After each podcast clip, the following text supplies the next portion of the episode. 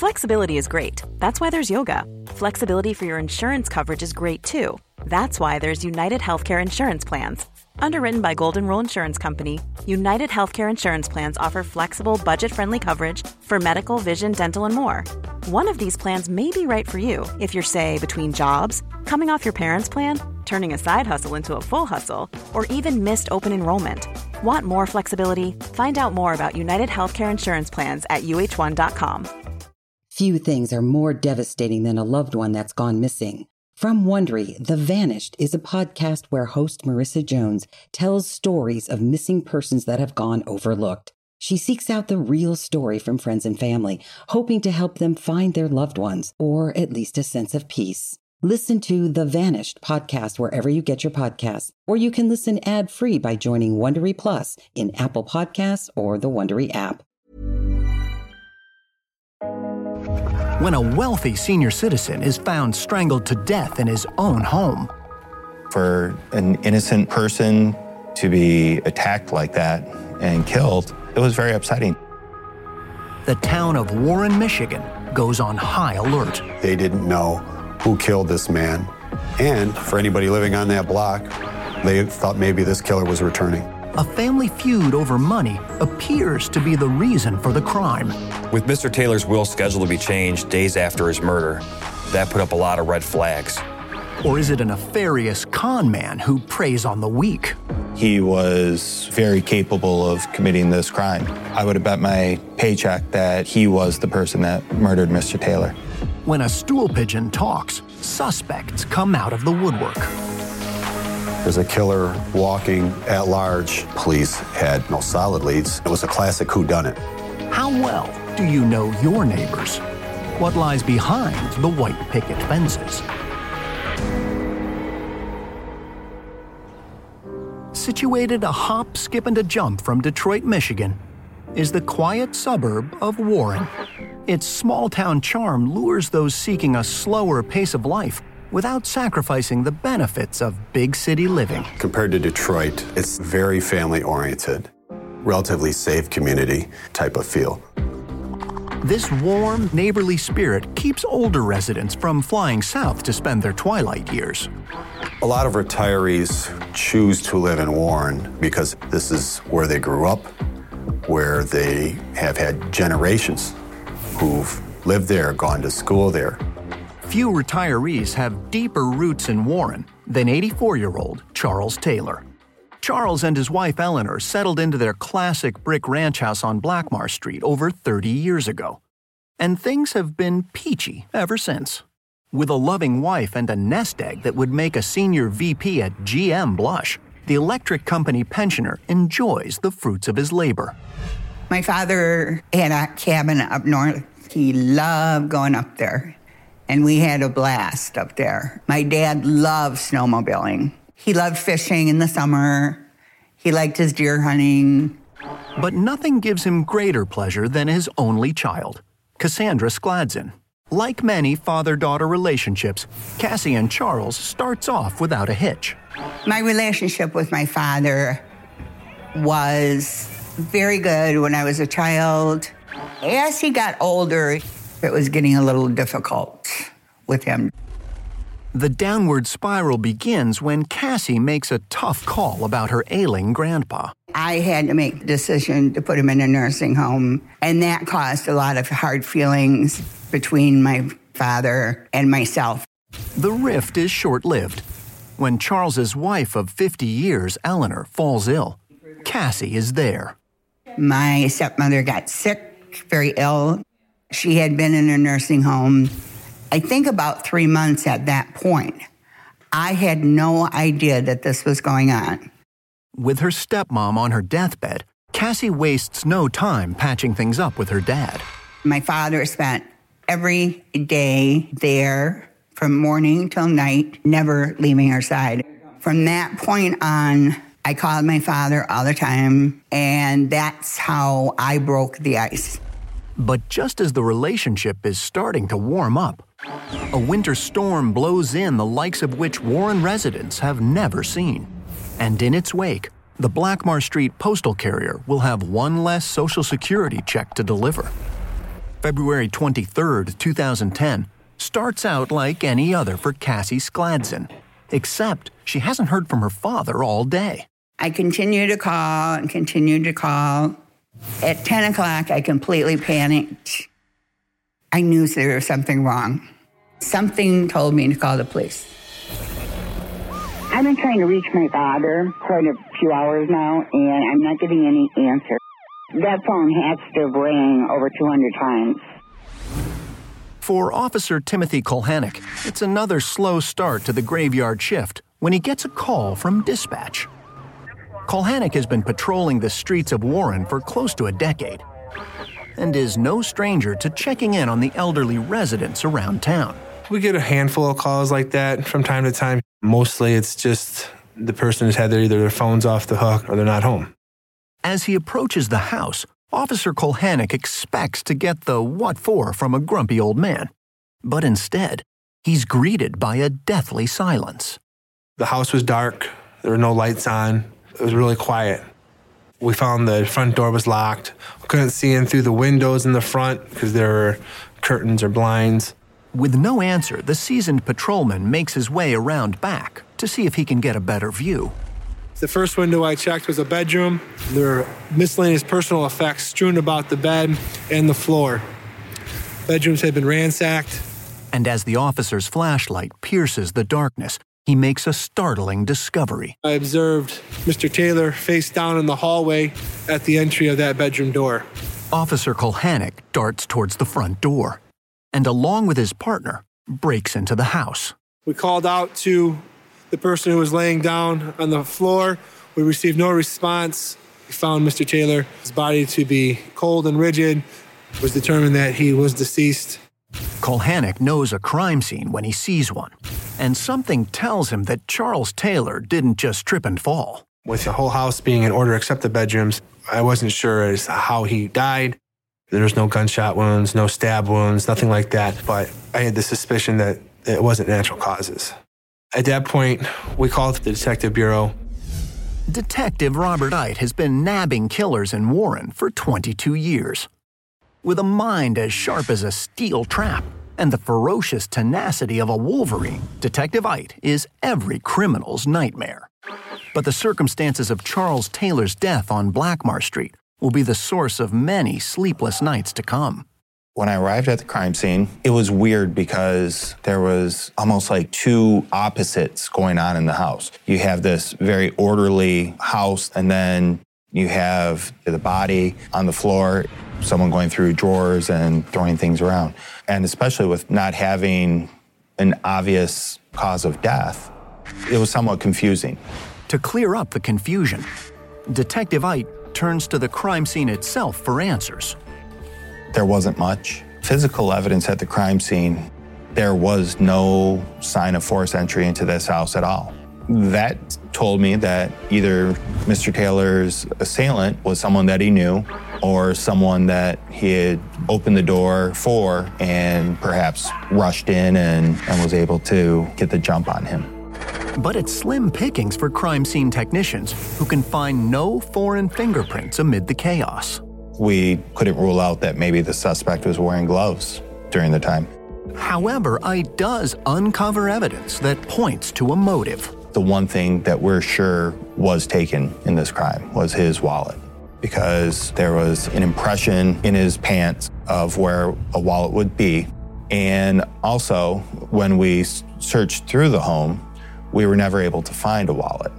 But what kind of maniac kills an 84 year old man over a billfold, then plastic credit? For an innocent person that isn't going out harming anyone to be attacked like that and killed, it was very upsetting to me.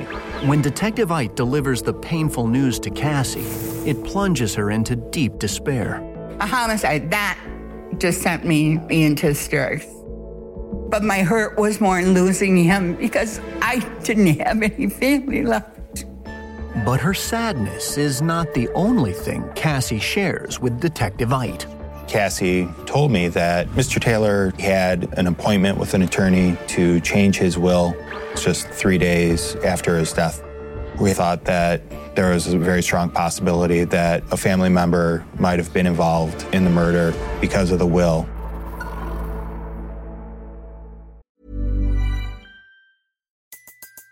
Everybody in your crew identifies as either Big Mac Burger, McNuggets, or McCrispy Sandwich, but you're the filet fish Sandwich all day. That crispy fish, that savory tartar sauce, that melty cheese, that pillowy bun. Yeah, you get it every time. And if you love the Filet-O-Fish, right now you can catch two of the classics you love for just $6. Limited time only. Price and participation may vary. Cannot be combined with any other offer. Single item at regular price. Ba da ba ba ba. Few things are more devastating than a loved one that's gone missing. From Wondery, The Vanished is a podcast where host Marissa Jones tells stories of missing persons that have gone overlooked. She seeks out the real story from friends and family, hoping to help them find their loved ones, or at least a sense of peace. Listen to The Vanished podcast wherever you get your podcasts, or you can listen ad-free by joining Wondery Plus in Apple Podcasts or the Wondery app. Hey, it's Janice from Warner Brothers Discovery. Are you looking for ways to be happier, healthier, more productive, and more creative? Gretchen Rubin is the number one best-selling author of The Happiness Project, and every week she shares insights and practical solutions in the Happier with Gretchen Rubin podcast. Gretchen's co-host and happiness guinea pig is her sister Elizabeth Craft, a Hollywood showrunner. Join Gretchen and Elizabeth as they reveal fresh insights from cutting-edge science, ancient wisdom, pop culture, and their own experiences about cultivating happiness and good habits. Every week, they offer a manageable try this at home tip you can use to boost your happiness without spending a lot of time, energy, or money. Suggestions such as follow the one minute rule, choose a one word theme for your year, or design your summer. They also feature segments like Know Yourself Better, where they discuss questions like Are you an overbuyer or an underbuyer? A morning person or a night person? Abundance lover or simplicity lover? And every episode includes a happiness hack, a quick, easy shortcut to more happiness. Listen and follow Happier with Gretchen Rubin, an Odyssey podcast, available now for free on the Odyssey app and wherever you get your podcasts. In Warren, Michigan, folks can't ignore the vacant seat at the local diner. And no farmer's breakfast can fill the empty feeling in people's stomachs 24 hours after the murder of Charles Taylor. Reporter Norb France has been covering the local beat for over two decades. While the grisly crime is catnip for news editors, it has a severe impact on the residents of Blackmar Street. The neighborhood that Charles Taylor lived in is a close knit neighborhood where the homeowners check on each other. Here was a man who lived alone, had no known enemies, primarily kept to himself. It shook and unnerved the folks that lived in that neighborhood. Fortunately for the residents of Warren, after speaking with Charles Taylor's daughter, Cassie, Detective Ite has a promising lead.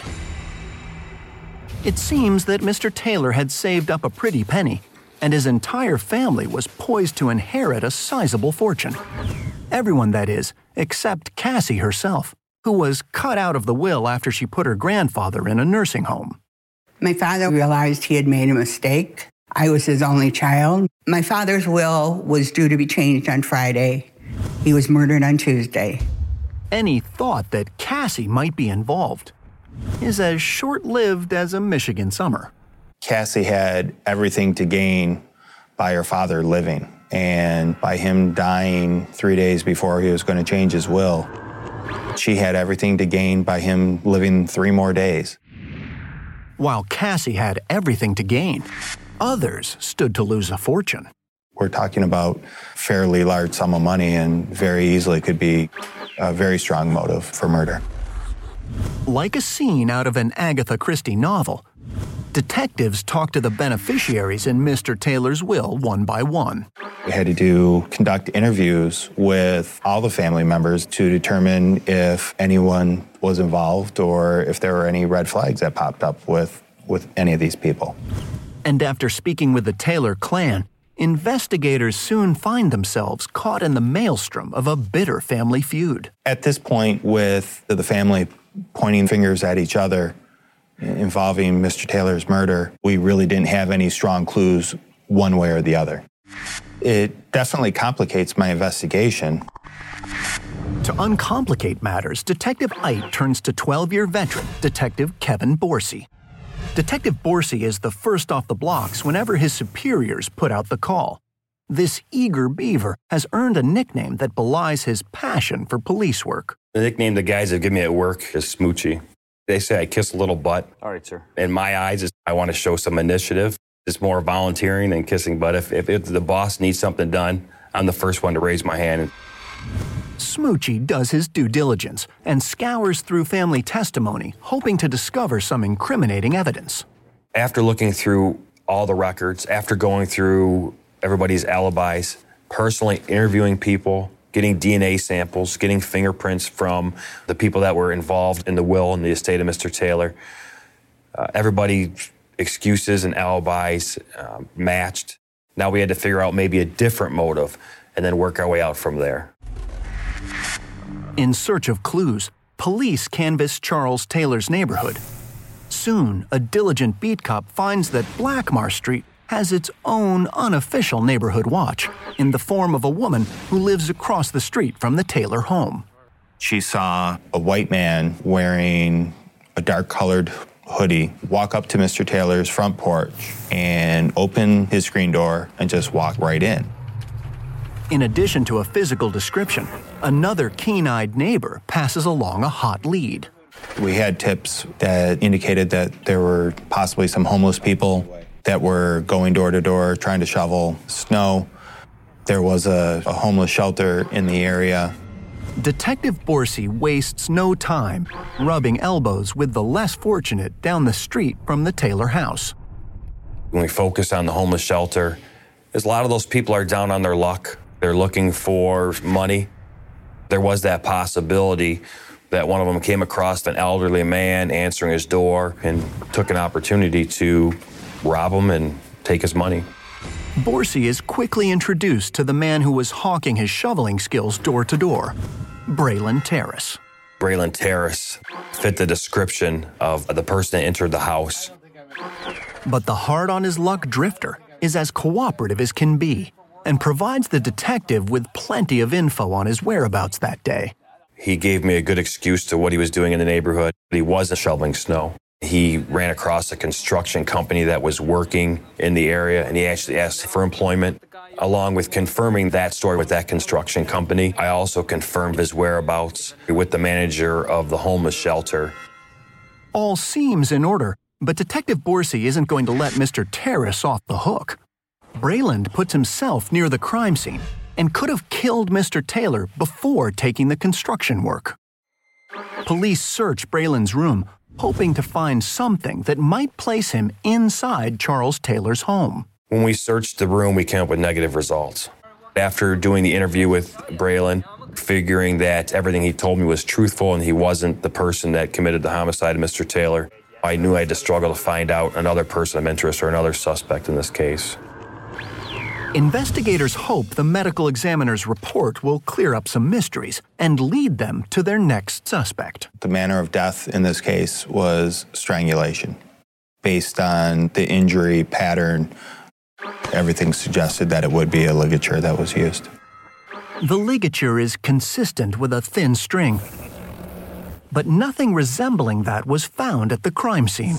And with no foreign DNA on the body, investigators pin their hopes on the clothing that Mr. Taylor was wearing that fateful day. We figured that there was a struggle that took place. We were hoping that there would be a transfer of DNA evidence from the suspect to the victim and the victim to the suspect. Took Mr. Taylor's clothing to the Michigan State Police crime lab. But lab results can take upwards of six months. And Warren's finest have a vicious killer on the loose. It's back to the drawing board for detectives Ite and Borsey. We continue the investigation into Mr. Taylor's death. We put up several flyers. We made contacts with several residents in the area. It was on the local news, it was in the local paper. We were hoping to find another suspect. Just when it seems all hope is lost, the investigation gets a shot in the arm. when Officer Timothy Kolhanek unwittingly hits pay dirt while on a routine police call. I received a call to assist with the investigation of a attempted murder on an elderly person. What Kolhanek learns sounds eerily familiar. The suspect committed crimes where the victims were elderly and they lived off of main thoroughfares in, in their areas. Uh, Mr. Taylor lived just off of the main thoroughfare in our city. Mr. Taylor was also elderly. His house had been robbed. So I thought um, he would have some type of involvement in Mr. Taylor's death. With the second attack, many fear there's a budding serial killer in their own backyard.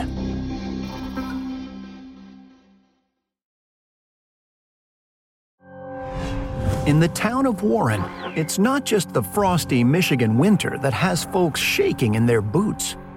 In the wake of the brutal murder of Charles Taylor, news of a recent attack on an elderly woman has residents more terrified than ever before. Reporter Norb France voices the concerns of the community. The neighborhood had no idea about motive. They didn't know who killed this man. For all they know, they thought maybe this killer was returning, looking for some elderly person. But investigators think they have the killer in custody when a man named Braxton Fields is arrested for attacking a senior citizen. The details of the crime from this other jurisdiction matched the details of Mr. Taylor's death. The caller tops off an investigation running on fumes. And the case shifts into overdrive when police discover a laundry list of similarities between the two attacks. Braxton Fields knocked on the door at a house. An elderly lady opened the door, and Mr. Fields tried to strangle her using a shoelace. Items were stolen out of the house, and after he fled the house, the victim was able to escape and call the police. In addition to the MO, Braxton may have been a stone's throw away from Mr. Taylor's home. Mr. Fields had a girlfriend that resided right around the block from Mr. Taylor. So he had the opportunity to be in that area. At this point, I thought that there was significant reason to believe that Mr. Fields could be involved in the death of Mr. Taylor. And after a background check reveals a rap sheet longer than the assembly line at the GM plant, Ite's downright certain that Braxton Fields might be their man. Mr. Fields' criminal history included a breaking and entering conviction, armed robbery. The type of convictions that he had were all somewhat interrelated into Mr. Taylor's death. And once detectives lay eyes on Braxton, he looks very much like the two bit thug seen lurking around Warren that day. Mr. Fields matched the general physical description that was given of the person entering the home of Mr. Taylor's. I would have bet my paycheck that he was the person that murdered Mr. Taylor. Detectives grill Braxton about his whereabouts the day Charles Taylor was killed. At first, Mr. Fields was cooperative. He gave me the alibi of that he was with his girlfriend on the day of the murder, and he was aware of the murder by reading about it in the local paper. According to Braxton, the news item is the extent of his knowledge about the Taylor homicide. Mr. Fields did admit to breaking into the house of the elderly female and assaulting her, but he kept denying of breaking in and murdering Mr. Taylor. Borsey's not buying it. We just didn't think that he wanted to have the weight of a homicide on his shoulders. Feeling the heat, Braxton shuts the interview down and lawyers up. When a suspect requests an attorney, sometimes that's a red flag, like there's something to hide.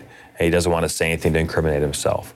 But just as investigators are ready to write off the interview, Detective Ite asks Mr. Fields to take a polygraph. And when he agrees, the proceedings take a bizarre turn. Mr. Fields was using countermeasures that were basically hurting the results of the test. And the polygraph examiner picked up on these things he was trying to do, and that's called a technical refusal. So, why would an innocent man try and throw off the polygraph test? With that technical refusal, uh, it was inconclusive whether he was lying or telling the truth. With an inconclusive polygraph and a hostile suspect, the case of the state v. Braxton Fields is at a crossroads. We still lacked evidence with Mr. Fields. We had to look for different avenues. But it isn't all gloom and doom for the investigation. Police still have an ace in the hole that might prove Braxton Fields' guilt. Mr. Fields' DNA had already been collected and was in CODIS.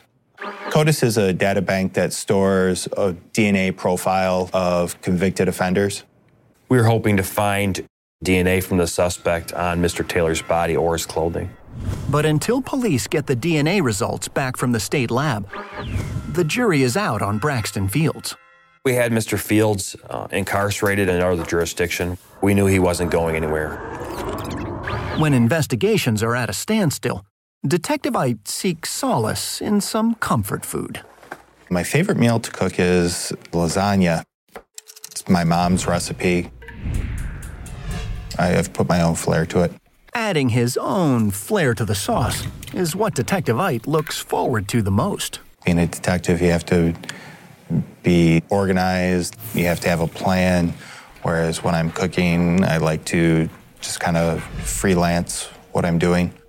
I don't measure out my spices, I just do it to taste, and hopefully it turns out good. Back at the office, Detective Ite puts some new flair into nailing Braxton Fields for the Charles Taylor homicide. While police wait on DNA results, they continue to follow every lead like starch on pasta. We left a tip line open. We followed each and every one of the tips till a dead end.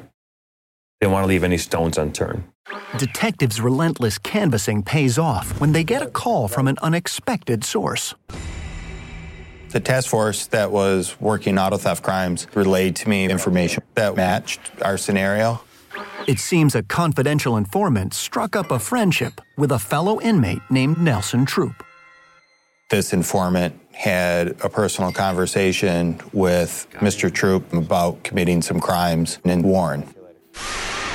Detectives jump on the lead quicker than you can say Kalamazoo and bring the CI in for an interview. The confidential informant stated that Troop told him that he went to do a lick in the city of Warren and he had iced someone during the lick. When you make a reference to hit a lick, it means to do a robbery, and ice someone is to murder somebody. Once I heard Mr. Troop indicated that he hit a lick and had to ice someone, I truly felt that Mr. Troop was referring to Mr. Taylor and his murder. The stoolie's account is just the spark the detectives need to reignite the smoldering investigation. Nine times out of ten, information you get from a confidential informant is, is reliable. We're like, here's the break that we needed. So we felt confident that we are on the right track again. The finger of suspicion is definitely pointing at Mr. Troop after Detective Ite pulls his file. We saw that he had several felony convictions, including felony drug convictions, felony theft, car theft, and even robbery cases. Ite believes the rap sheet could point to a murderer in the making. We felt that this might be someone that's capable of making that jump from serious felony crimes to a murder case. We thought Mr. Troop was a very likely suspect in this case. To get the proof they need, Detective Ite decides to send a thief to catch a thief. We wanted to get the informant to have another conversation with Mr. Troop, and our intentions were to have him wired so we would be able to listen and record the conversation that he had with Mr. Troop. If the stoolie's story has legs, detectives might just have their killer.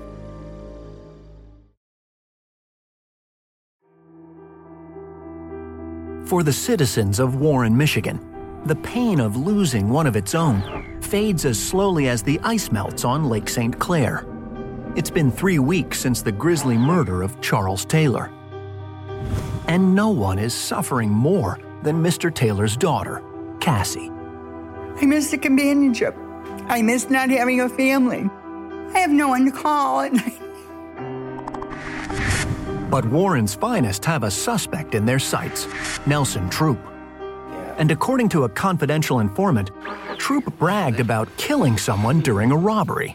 But there's a catch. The conversation that he had with Mr. Troop wasn't taped. There was no way to prove it. So police put a wire on their stoolie and arranged for a meet and greet between the stoolie and Mr. Troop at a local bar. We did surveillance on the establishment, and after several hours of waiting for Mr. Troop to show up, he never did.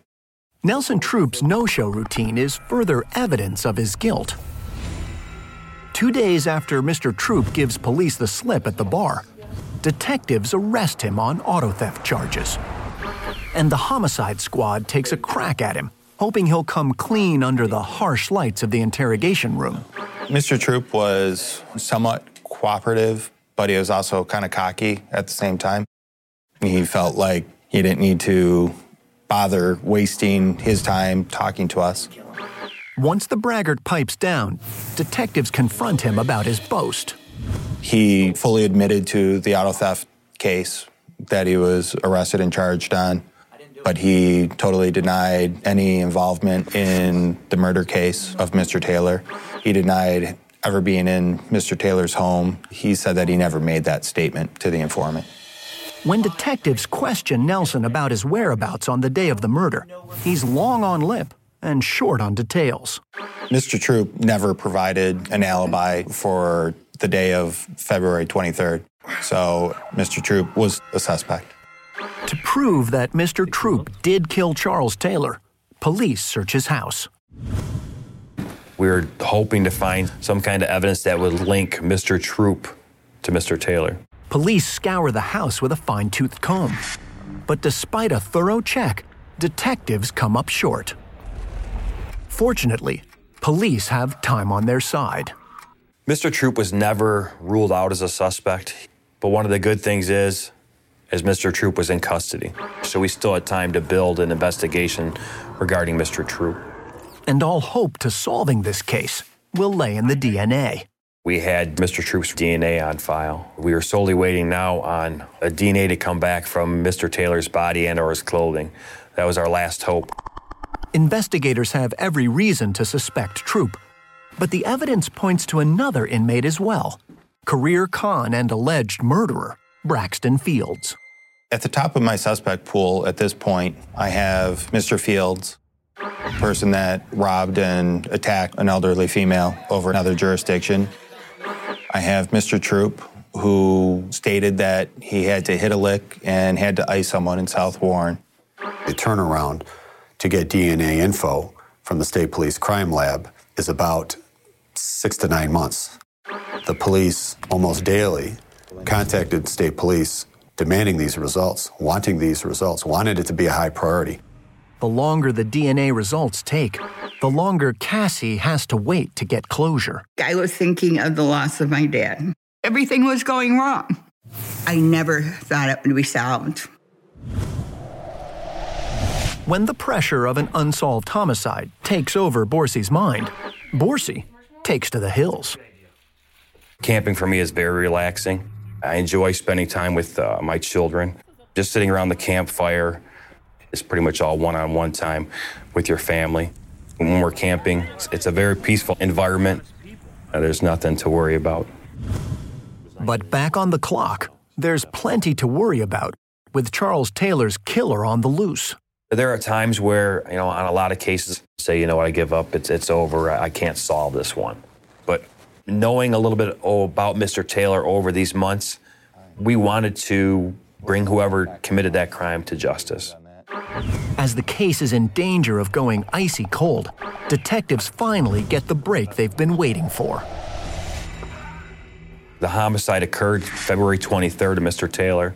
Now in June, uh, we learned from the Michigan State Police that we had a DNA hit. The news makes Detective Ite dizzy with excitement. I was just so happy and excited because I, I never thought there was going to be a match. The details of the find give police more than enough evidence to nab the killer. I was told there were three areas where they were able to find DNA The first area was his back pocket. There were skin cells inside of the back pocket where we assumed that his wallet had been taken, and those skin cells made a match. The other two locations were on the back side of Mr. Taylor's left and right hands. The only question on everyone's mind is which suspect is it? At that point, I felt the most viable suspect was Mr. Fields. But the name from the CODIS hit is a complete surprise.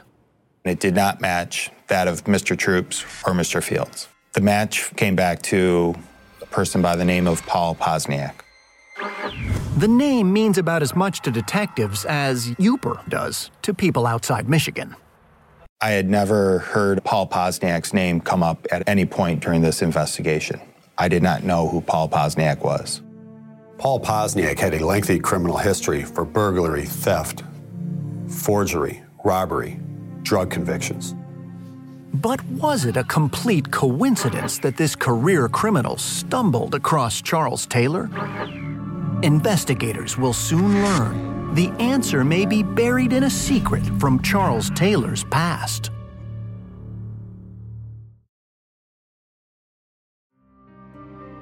Four months after the murder of 84 year old Charles Taylor, police gumshoes in Warren, Michigan finally have a DNA match on the killer, a nefarious fellow named Paul Posniak. The name is as foreign to police as the thought of a two seat Korean hybrid. We didn't even know Mr. Posniak existed until we got DNA. He wasn't on our radar, so it was definitely surprising. Now our job was to find out who is Paul Posniak and what is the connection with Mr. Taylor. And the answer to the first question points to a troubled past. He had numerous felony convictions for theft related crimes, drug use, and just based on his past record, we thought all that played a very vital part into the type of person that could try to kill someone. But what's the connection between this cold blooded con and the kindly Mr. Taylor? Why would Posniak target the beloved pensioner? Investigators intend to find out, but with no fixed address on the junkie, they'll need to be creative. So Detective Ite comes up with a plan. We had found out that he had a drug habit.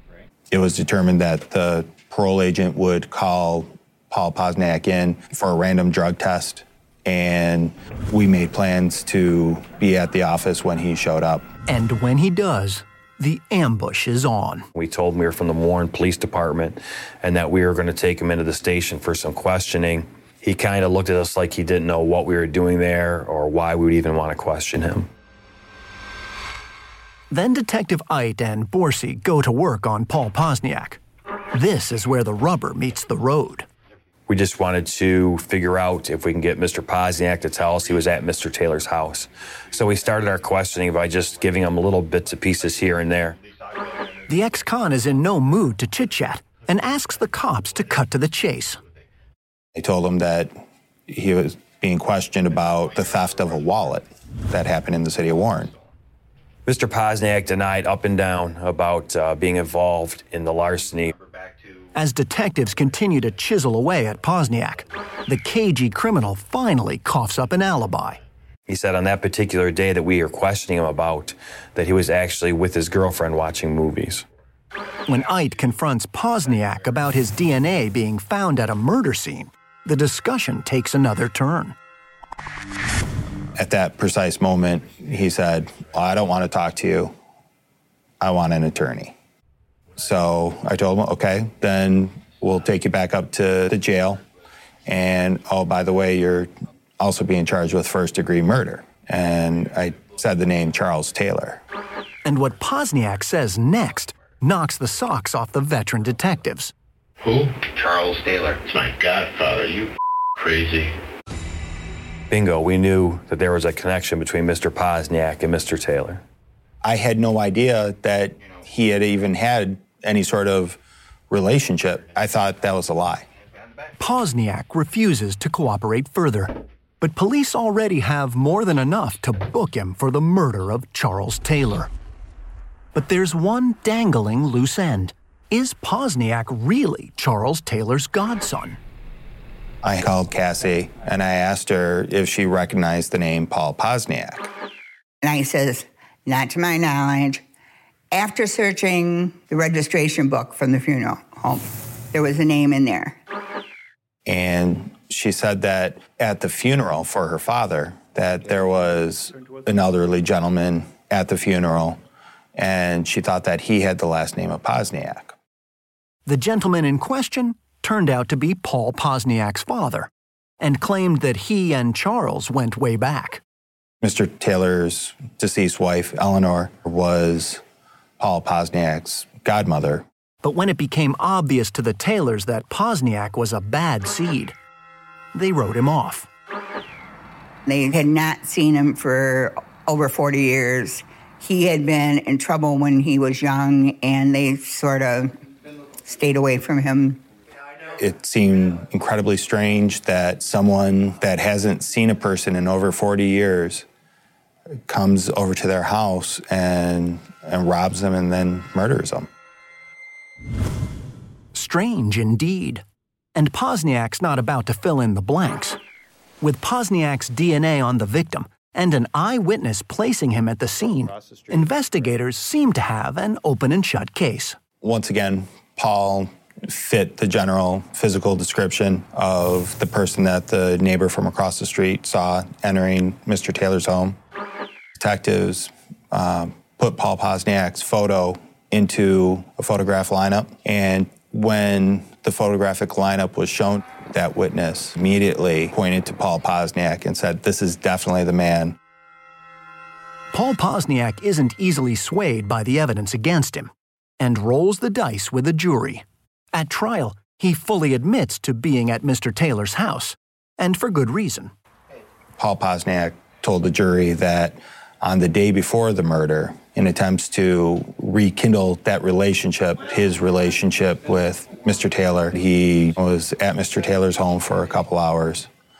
At the end of the conversation, they hugged each other. That during the hug, the skin cells from his hand fell off his hand and went into Mr. Taylor's back pocket. It doesn't take long for the prosecution to poke holes in Posniak's tale. Skin cells on the victim's hands may make sense from a handshake and maybe on someone's back or shoulder or arms, but to find skin cells in the back pocket of the victim certainly shows that the killer literally went into that back pocket. It's clear that the jury weren't buying his story. On July 15, 2011, Paul Posniak is found guilty of the first degree murder of Charles Taylor. He is sentenced to life in prison without the possibility of parole. When the jury gave the verdict of guilty, I was just so happy. I gave Cassie a hug and told her that we got justice for her and for her father.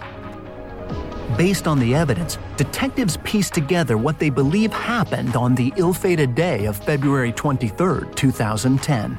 Mr. Posniak most likely needed a fix, was looking for money, knew of Mr. Taylor, figured he could maybe talk Mr. Taylor into giving him some money. Mr. Posniak showed up at Mr. Taylor's door, was welcomed in with open arms. I think that when Paul asked for money, that Mr. Taylor finally said, No, I'm not going to help you. I'm not going to give you money. But Posniak doesn't take no for an answer. And I think at that point, a struggle broke out, a fight, at which point Paul Posniak was able to get behind Mr. Taylor and was able to strangle him to death. He then ransacked the house looking for cash money to go buy some drugs. After taking the money, he left. The cash is the least of what Posniak took from Cassie that day. He also took a little piece of her heart. He has two granddaughters and a great grandson that he'll never get to see grow up. Charles Taylor's death at the hands of betrayal has left a mark on the residents of Blackmar Street. For that neighborhood, a, a tight knit, nice neighborhood, it's certainly lost some innocence. It's an end to a harrowing ordeal for the citizens of Warren, Michigan. Knowing the person that Mr. Taylor was, knowing that this occurred in the city I live in, the city my kids go to school in, I took a lot of satisfaction of solving this case.